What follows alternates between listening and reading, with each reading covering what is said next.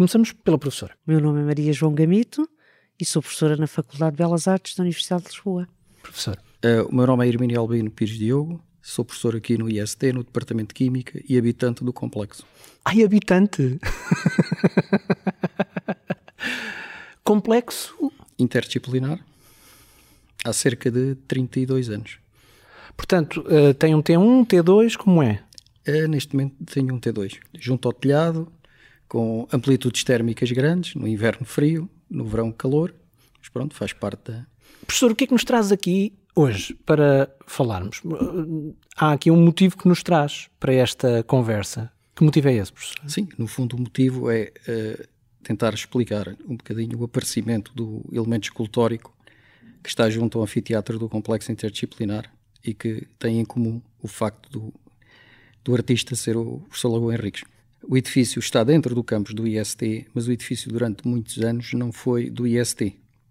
Portanto, o edifício uh, não pertencia ao IST, nem pertencia à Universidade de Lisboa. Nem fazia parte dos planos iniciais do IST. Nem fazia parte dos planos iniciais. Portanto, basicamente, a história do, do nascimento do edifício, ou, ou digamos, do, o edifício que conhecemos atualmente é uma ampliação, é uma designada ampliação, porque o edifício mãe, digamos assim, é um edifício mais pequeno, que parte foi demolida para a construção do edifício uh, da matemática, neste momento, e da física, e aquilo foi como uma ampliação que foi conseguida uh, através do professor Abreu Faro, uh, mais ou menos em 1968, uhum. que começou os planos para ser portanto, feito o, um, o projeto, arranjar o dinheiro para avançar e o edifício foi concluído, ou melhor, concluído entre aspas, porque nunca foi entregue, em 1973. Porquê é que o espaço era necessário? A, a, história é um bocadinho mais... Temos que recuar um bocadinho mais no, tempo. Portanto, depois da Segunda Guerra Mundial, Portugal não participou, aquilo que acontece é que uh, nós tínhamos minério de urânio e esse minério de urânio estava a ser exportado. E não havia uh, cá em Portugal ninguém que tivesse a investigar um bocadinho essa parte do minério de urânio. Okay. Pronto, por razões políticas e diversas. E entretanto uh, começou-se a levantar alguma celeuma na sociedade e começaram a ser criados os centros de estudo de energia nuclear.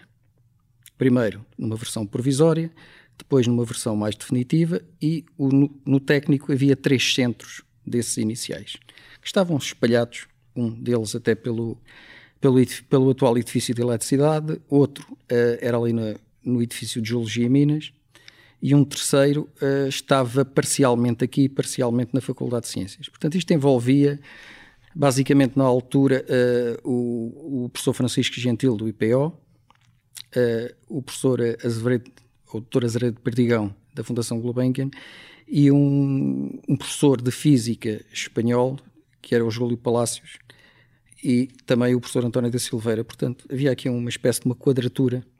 Havia mais gente, mas portanto, esta seria uhum. o core, digamos, da, da, da questão. E uh, pensaram, por que não aglutinar os centros?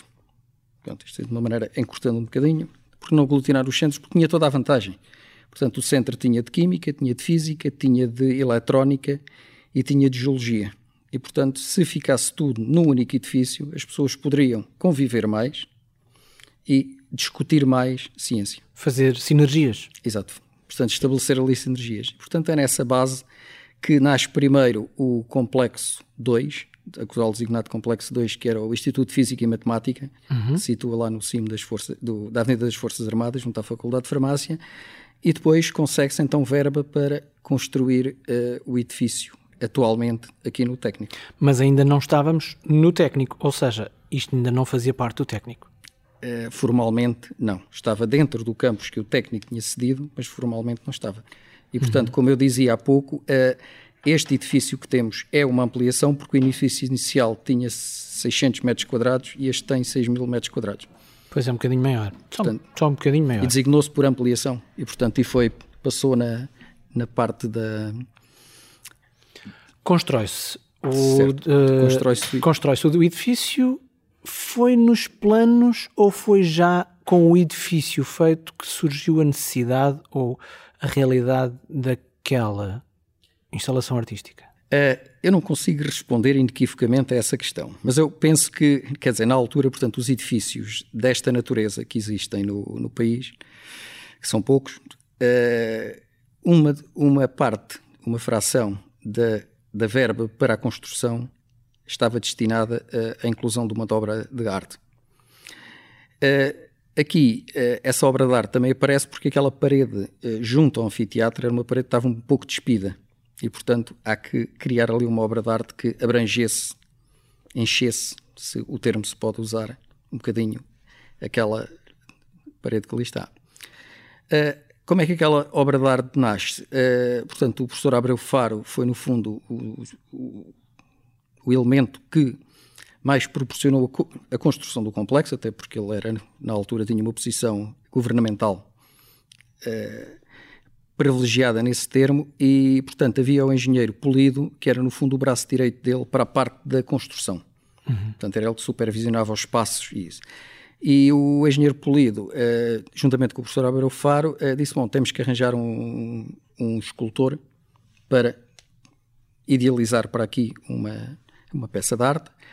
E uh, o professor uh, Herculano de Carvalho diz que é o professor Jorge Calado, ou no meio é o professor Jorge Calado, como elemento para falar com, com o escultor Lago Henriques relativamente o que é que seria ali. Dar algumas ideias. Portanto, no fundo, o pai da, da escultura, digamos assim, ou a ideia da escultura é do professor Jorge Calado, que fala com o, o escultor Lago Henriques e lhe transmite. A primeira pergunta que ele faz é: o que é que se faz aqui neste edifício? E, portanto, ele explica que é um edifício de investigação, que é um edifício que estamos a tentar, uh, que a matéria que está muito solta, digamos, muito dispersa, se vamos tentando que essa matéria se consiga uh, coordenar e estruturar, e portanto é nessa linha que acontece. E, a, e a, uh, o elemento escultórico nasce a partir daí. Se nós estivermos a olhar, do, lado, do nosso lado esquerdo temos a parte um bocadinho uh, aleatória, e do lado direito temos uma, umas formas geométricas já muito bem definidas. Portanto, é no fundo a passagem do caos para uh, o elemento já mais elaborado. Muito bem. Professora, já entramos no seu campo ou não? Já. Já? Já. Então, o que é que nós vemos naquela parede? Confirma que é a passagem da or da, do caos para a ordem? Sim, do caos para um cosmos. Um, segundo as palavras do próprio escultor. E também, um, segundo ele, porque ele tinha uma relação muito próxima com a literatura, com os, os princípios ordenadores do mundo, da matéria também, e só para uh, completar um bocadinho a, o que o professor teve a dizer, ele estava a fazer uma peça que, que é o Dom Sebastião, que está na, em Esposente, nas piscinas da Foz do Cávado. Ele estava a fazer essa peça uh, e, e, não sei se conhecem, mas está disponível, aliás, pode-se lá ir, em que há umas, umas nuvens que de algum modo modulam o nevoeiro de onde emerge Dom Sebastião. E há uma semelhança muito grande entre, esse tipo, entre essa tipologia formal, por um lado, e por outro lado, depois, um, e eu só estou a falar nisso porque uma forma que, em termos de configuração é uma nuvem, essa nuvem pode se assemelhar perfeitamente a esses borrões matéricos fabricados no caos, ou, ou, que o garantem, e que de alguma maneira depois são atravessados por aquelas linhas, ou por, por aquelas formas de bronze também, mas de expressão linear, que a vão hum, reconfigurando nessas formas que o professor viu e muito bem, que se vão quase geometrizando, se vão convertendo a uma geometria mais pura. Embora o, o que conta ali, e a peça, o título da peça é mesmo Energia, tanto quanto sei, uh, o que conta ali é, essa, é esse varrimento energético por manchas muito informes, elas próprias são elas próprias nascem do acaso da matéria, porque elas não são, estávamos há bocado a falar nisso também, elas não são, não há moldes que as informem. Uhum. Elas são uh, fundidas diretamente na areia, portanto ganham os caprichos da própria forma, têm a ver com a própria fundição. Mas o artista era pensava mesmo assim ou era, foi uma fase do artista em que estava a pensar dessa forma e a, a, a atuar dessa forma, a pôr em prática dessa forma? Hum, eu acho que na obra de um artista, qualquer que seja, hum, as constâncias são recorrentes e as recuperações também. E há outras peças deste artista o que me está a dizer, só para eu entender, uh, o que me está a dizer é que há elementos comuns ao longo de toda uma obra e há elementos a que ele vai recorrendo. De... memória desses elementos Exatamente. noutras. Há uns que vão e vêm, alguns elementos na, na, na, obra.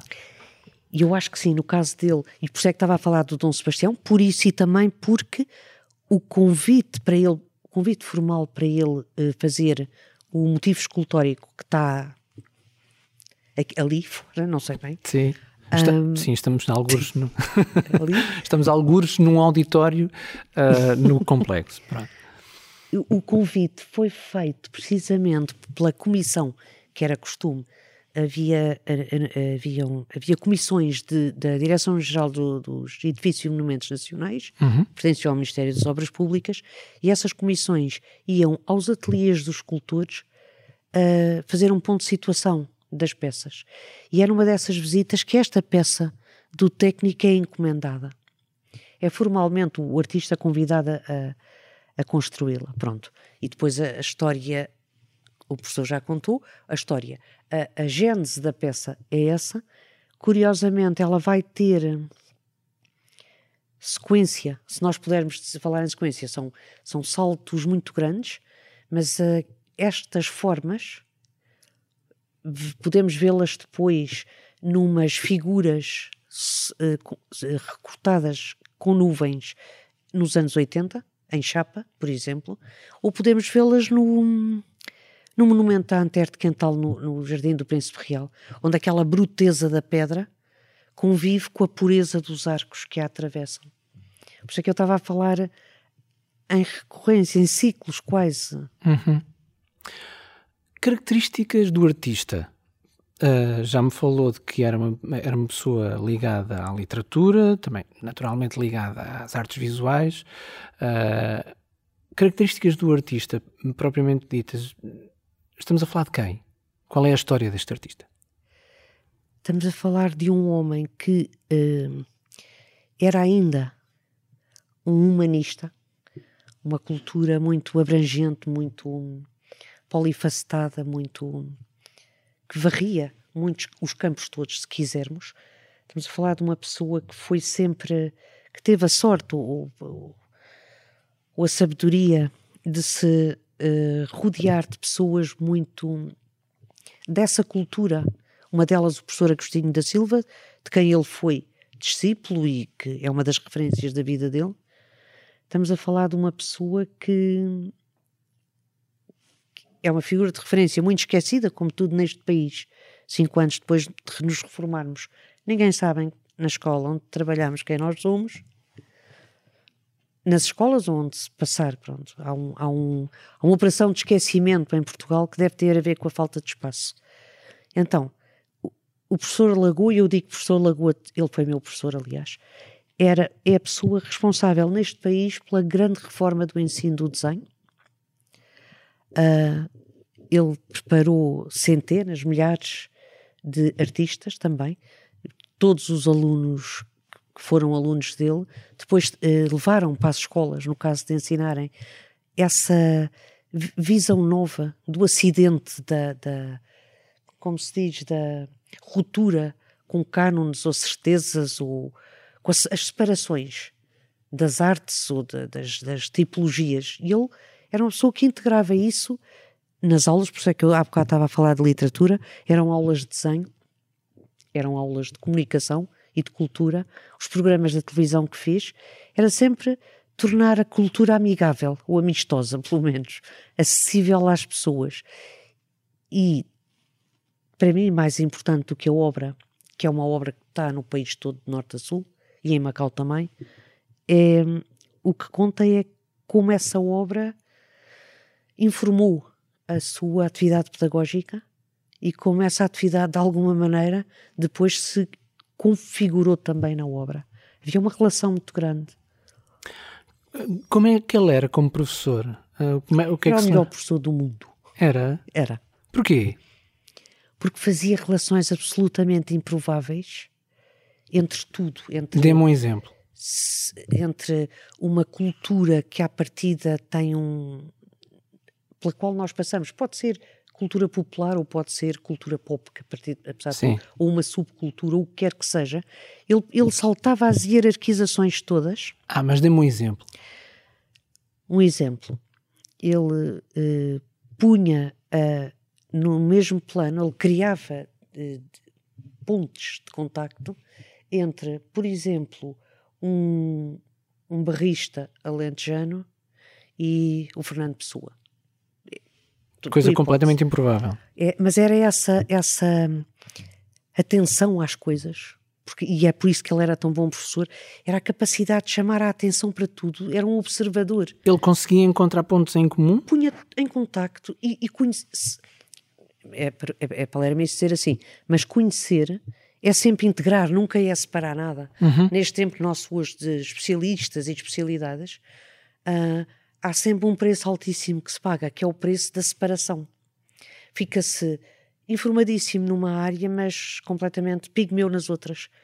E esse trabalho dele era um, uma atenção constante a tudo, sem nenhum tipo de hierarquia, porque havia. Aliás, o ateliê dele era um exemplo disso.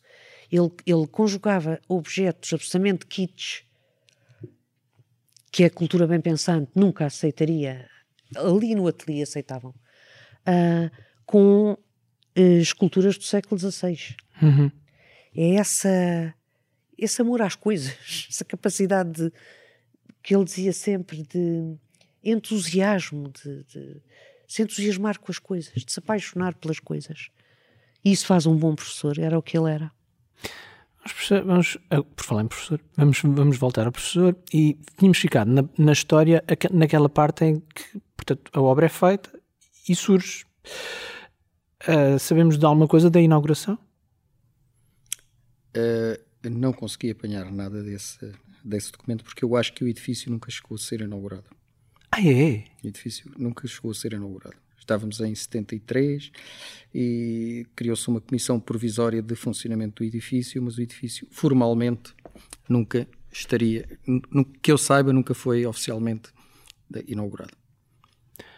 E, e, e depois, e, portanto, e, provavelmente a escultura também, o elemento escultórico. E depois 74 aconteceu, portanto... E depois também... 74 aconteceu e, portanto, com tudo o que veio a seguir, portanto, o edifício continuou a, pronto, a ser utilizado para a finalidade que tinha sido criado e a partir daí cresceu e foram crescendo os vários, os vários centros e portanto não, não que, eu, que eu tenha conhecimento nunca foi dada nenhuma formalmente uma é um contrassenso em Portugal ter-se desperdiçado uma boa oportunidade para um corta-fitas vá é um contrassenso, acho eu mas tudo bem um, eu estava a fazer esta pergunta no sentido de que o Lagoa Henrique desapareceu para, para, para apresentar a obra? Não, então. Que eu saiba, não se sabe. E nessa altura não era comum, sabe? Não. Que é escandaloso, não. E nós vemos isso, por exemplo, na, em fotografias que existam uhum. de inaugurações de monumentos. Outra do professor Lagoa é ali o, o Guerra Junqueiro da Praça de Londres. E nas cerimónias de inauguração e nos próprios registros, nas notícias das inaugurações, vêm os discursos dos ministros ou de quem inaugurava, vêm os, o Presidente da Câmara, por exemplo, e depois nós vemos quando aparecem nas fotografias no meio das pessoas todas, os artistas, e nunca têm uma palavra a dizer. Que é espantoso, mas era próprio desse tempo. Eles são sempre, são público da sua própria obra. E de boca calada. Aqui acho que nem isso aconteceu. Então, não há que registro. Que eu tenha detectado esse registro, não. Entretanto, como sabemos, o edifício foi sendo, foi sendo alterado, reconstruídas certas partes, porque isto é, no, é normal, há sempre arranjos a fazer. Aliás, deixe-me dizer que o edifício, a primeira versão do edifício, tinha quatro pisos. Certo. Só. E depois começou-se a ver que os quatro pisos seriam insuficientes para uh, a quantidade de centros, ou de pessoas, ou de espaços que se necessitavam, e foi crescendo mais um piso. Tanto que o edifício é na minha opinião, é um bocadinho engraçado. Portanto, se se vir do lado da, da atual Rua Alves Redol, portanto, uhum. que dá para o largo do Arco Cego, uh, o edifício tem umas, umas tiras verticais, umas persianas, eu não sei se o nome técnico será esse, verticais, em que de um lado, no piso 3, tem a biblioteca e no piso 5, que era na altura o último piso, era uma cantina. Sim. Portanto, era o refeitório. E depois chega-se à conclusão que há necessidade de mais um piso. E, portanto, o piso que acaba já por ser o do refeitório, que devia ser o do o, o último piso do edifício, não é, é o quinto piso. Uhum. Pronto, que depois, também por eh, graça, o, o refeitório, uh, como o edifício não foi inaugurado, portanto, nunca chegou a abrir oficialmente. portanto, foi equipado, uh, a cozinha estava lá e atualmente é um laboratório. Portanto, aquilo foi ah, desativado. Espera, deixe-me só ver se eu entendi isto. O refeitório, o refeitório foi feito. O refeitório foi feito. Mas como o edifício não foi inaugurado, nunca serviu como refeitório? Que eu tenha conhecimento, portanto, desse tempo, nunca, nunca chegou a funcionar como refeitório.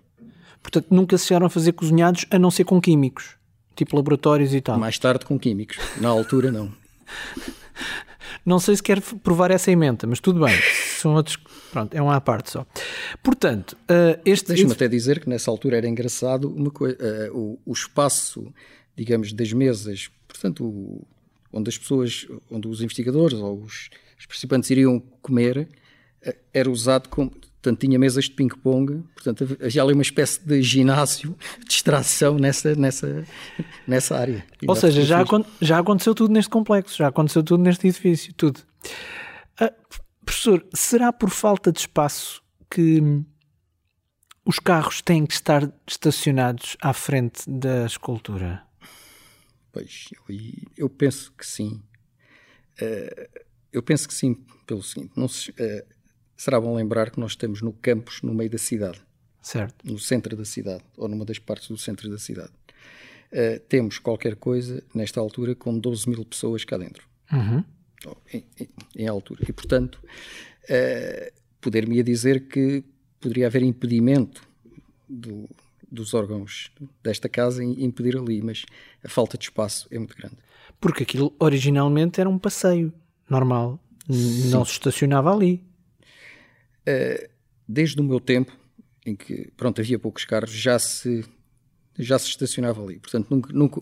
Ai, não é de agora? Não é de agora. Pronto, portanto, havia sempre, porque era a entrada do edifício, era ali, portanto, o professor chegava com o carro, estacionava, portanto, e entrava no edifício, na, parte, na porta principal, não é? Porque ele depois tem outra porta uh, no piso no piso mais uhum. Inferior, que, que era onde eram as, as oficinas, e portanto tem, mas é uma porta, digamos, mais de oficinal, chamemos-lhe assim. Posso só dizer, completar isso que o professor sim. disse? Porque fazia dessa desse exercício de atenção às coisas e que ele dizia que era fundamental a nossa capacidade de nos deslumbrarmos com tudo, fazia parte desse exercício e também das visitas com ele a qualquer museu, a qualquer sítio, um, um trabalho muito insistente sobre o espaço que era preciso conservar sem nada para nós podermos percorrer uma escultura de vulto, para podermos ver uma peça de parede, para, para, se, para a peça poder existir sem, sem agressões. E achei muito curiosa a questão que levantou, que já tínhamos falado também, porque de facto aquela peça neste momento, tal como é vista, atrás de um ruído que não tem nada, faz sentido nenhum, é uma agressão enorme que a Filipa uh, uh, já tinha referido também, e a propósito de outra peça, e que seria um trabalho acho eu, muito fundamental que o técnico fizesse era suprimir completamente os carros daquela, daquela entrada. A professora diz eh, como a peça é vista. A minha questão é se a peça é vista. Nos intervalinhos, vamos lá depois espreitar o, para ver como é que acaba. Está bem. mas o. Péssimo, é péssimo. Mas o movimento do dia a dia e, o, e o, a rapidez com que toda a vida corre às vezes há coisas muito evidentes que nos escapam. Uh, há N casos desses em que não nos apercebemos das coisas que estão ao nosso Exatamente. lado e pelas quais passamos todos os dias. Essa é a primeira questão. A segunda é porque a vida é tão rápida que, e, e, é um local de passagem, em verdade seja dita, é se a vemos mesmo. Vemos, vemos com erros. Vemos-la mutilada, quer na intenção, quer na forma, quer nas condições de exposição. E, e nesse sentido, hum, tem que haver um cuidado enorme. A nossa tendência, como disse, é de facto. Quantos de nós é que passam nos monumentos de Lisboa e olham para lá ou sabem sequer que figuras ali estão? O que é que representam? Que memória é aquela? Ler sempre a placa, sempre. Sim. Sempre ler a placa. Está bem. É um mantra que eu sigo. Isso é uma das circunstâncias dos monumentos. O próprio Roberto Musil falava nisso. São a segunda morte das figuras que homenageiam, porque elas desaparecem no nosso trânsito na cidade. Estas, como esta peça que está ali, não desaparecem, mas, mas continuam a existir como ruína do que, do que, do que podem, do que podiam ser, do que foram e do que podiam continuar a ser. Se houvesse esse mínimo cuidado, porque mesmo que no, no técnico haja 12 mil pessoas por dia, não é? É mesmo uma cidade. Em picos. Sim. Em picos. Não são os seis carros que estão ali estacionados que vão resolver os 12 mil problemas de trânsito. Partindo desse princípio. Portanto, há, esse, há um respeito pelas autorias que, do meu ponto de vista, é fundamentalmente um respeito pelos públicos, porque é o público que passa ali e, curiosamente, num sítio de passagem, e há bocado o professor estava a falar nisso, num sítio de passagem como aquele, uh, o próprio movimento das pessoas uh, sublinha aquelas linhas, aquelas sinuosidades de uma direção ou de uma uhum. dupla direção. Os carros são um empecilho entre, entre uma coisa e outra. Concorda, professor? Concordo, concordo, mas deixe-me também dizer que uh, talvez há uns 20 anos atrás, portanto, em que a população no técnico era menor, uh, aquilo, eu lembro-me, por exemplo, que como aquilo fica está no anfiteatro do complexo e na altura o anfiteatro do complexo dentro do técnico era uma das joias, digamos, aqui dentro. Uh, o, quando havia ali congressos ou, ou, palestras ou isso, portanto, depois vinha-se cá para fora tirar a fotografia com, com pano de fundo. E não havia Instagram. A, escultura. E Portanto, ainda não havia Instagram. Há fotografias de congressos que foram organizados ou de palestras que foram organizadas ali na. que as pessoas vinham tirar. Aliás, até um dos primeiros cursos de mestrado da Química, há uma fotografia que foi tirada ali a um sábado. Uhum. Pronto. Agora imagine se já houvesse Instagram, a malta a tirar selfies e tal. Portanto, uh, sim. Uh... Que é curioso porque isso é a ideia das, das fotografias turísticas das pessoas, uhum. dos turistas, que se põem ali ao lado do monumento, à pois, frente. Pois. Exatamente. É a mesma atitude. Pois. É, é mesmo. É. Mas ali, ali repare, na altura. Portanto, eu, eu vim aqui, né? Eu vim aqui. Fazia parte da, da, Era quase o logotipo do complexo, chamemos-lhe assim, Exatamente. digamos. Então, a minha questão é a seguinte: em relação ao, ao, que, ao que acabou de dizer, a minha a questão é a seguinte. Gostava de ver uh, este elemento escultórico voltar a ter esse destaque? Eu gostava. E até se calhar iria sugerir eventualmente uh, que a iluminação ali fosse. Não digo reativada, porque eu nunca me lembro dela melhor do que está agora, mas que houvesse ali um, um trabalho de iluminação para também dar realce àquilo. Sim, sim. Pelo menos, quanto mais não seja ao fim do dia. E já agora sem carros, não? E já agora até, sem carros. Até porque o próprio escultor fala da importância do jogo de sombras e a sombra naquelas formas é ainda forma, é uma, é uma exponenciação da própria peça. E, e, tal como está, é muito difícil contar com a sombra, como, como o escultor a concebeu. Uh, só nos falta uh, olharmos para a obra, não é? Só nos falta isso agora. Há alguma coisa que não tenha sido abordado, professor? Não, eu penso que, de uma maneira geral. Professora, que é que me faltou a mim da parte mais artística? Assim nada, com certeza. A mim faltou uma coisa. é muito gentil. Mente a desalmadamente, mas não, sim, não. sim. A mim faltou-me um, força, força. reconhecer e agradecer esta iniciativa importante, muito sem ocupar espaço. Pode ocupar-nos o nosso, a nossa mente, o nosso tempo mental. E estava a dizer como é que se dá visibilidade a uma coisa uh, num programa áudio, Sim. eu digo assim, um, ouvindo-a, dando-lhe voz. E é isso que este projeto está a fazer, acho eu, de uma maneira muito curiosa e muito importante. Não, eu também gostava de agradecer a, a, a oportunidade e também eh, estava-me a lembrar agora de, do que estava a falar há, há pouco é, e do que disse que o, o complexo inicialmente não pertencia ao técnico. Uhum. E a prova disso é que a cor do edifício não era a cor amarela do técnico. Uhum. Era uma cor de. Ah, pois. Era um cor de, de, laranja, um cor de rosa. Aliás, era conhecido na alcunha como um La Rouge. Um...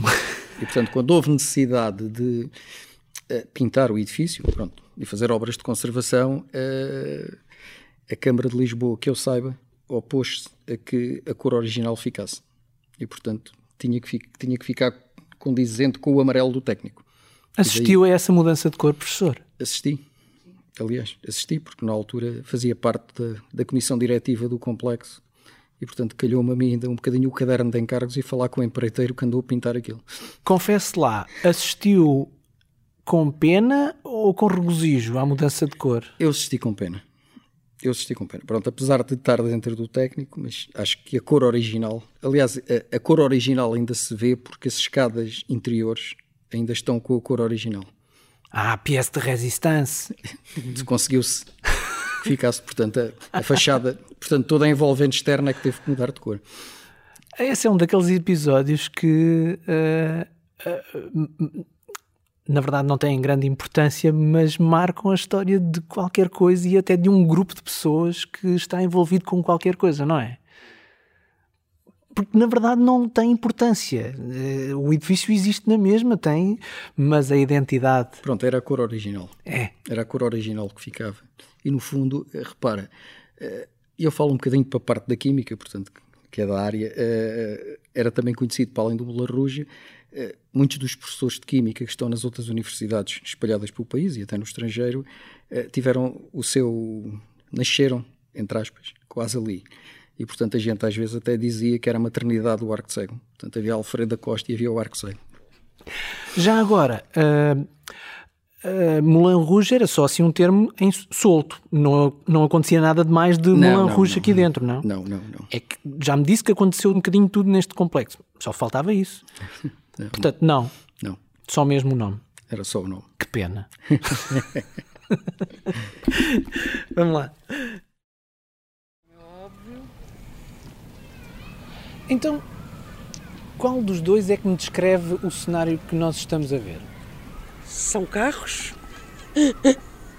são, são muitos carros e depois, numa parede nobre da entrada do edifício, uma escultura absolutamente dinâmica, ou um motivo escultórico absolutamente dinâmico, que é interrompido, ou é corrompido, ou é comprometido, pelo menos, por esta falta de visibilidade da peça.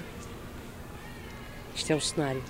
Professor, estamos aqui a cruzar-nos com algumas pessoas uh, que vão entrando e na, no edifício. Confesso lá, acha que elas notam? Não, estas pessoas que. Por exemplo, esta pessoa que passou aqui agora já é uma das pessoas que está neste edifício há quase desde, praticamente desde o início. Portanto, ela tem noção do que aí está, mas se calhar nesta altura já não dá, já não lhe desperta tanta atenção como, como nos anos iniciais. É aquela coisa de passamos todos os dias pela Exato. mesma coisa, não é? É um déjà vu, digamos assim. Professor, o que é que. Eu sei que é uma pergunta sempre um bocado chata em, em jornalismo, mas o que é que faz sentir o cenário que vê aqui? Eu acho que devia. Era, eu aquilo que via aqui era que a parte de iluminação fosse mais adaptada a essa para dar algum realce à peça. Pronto.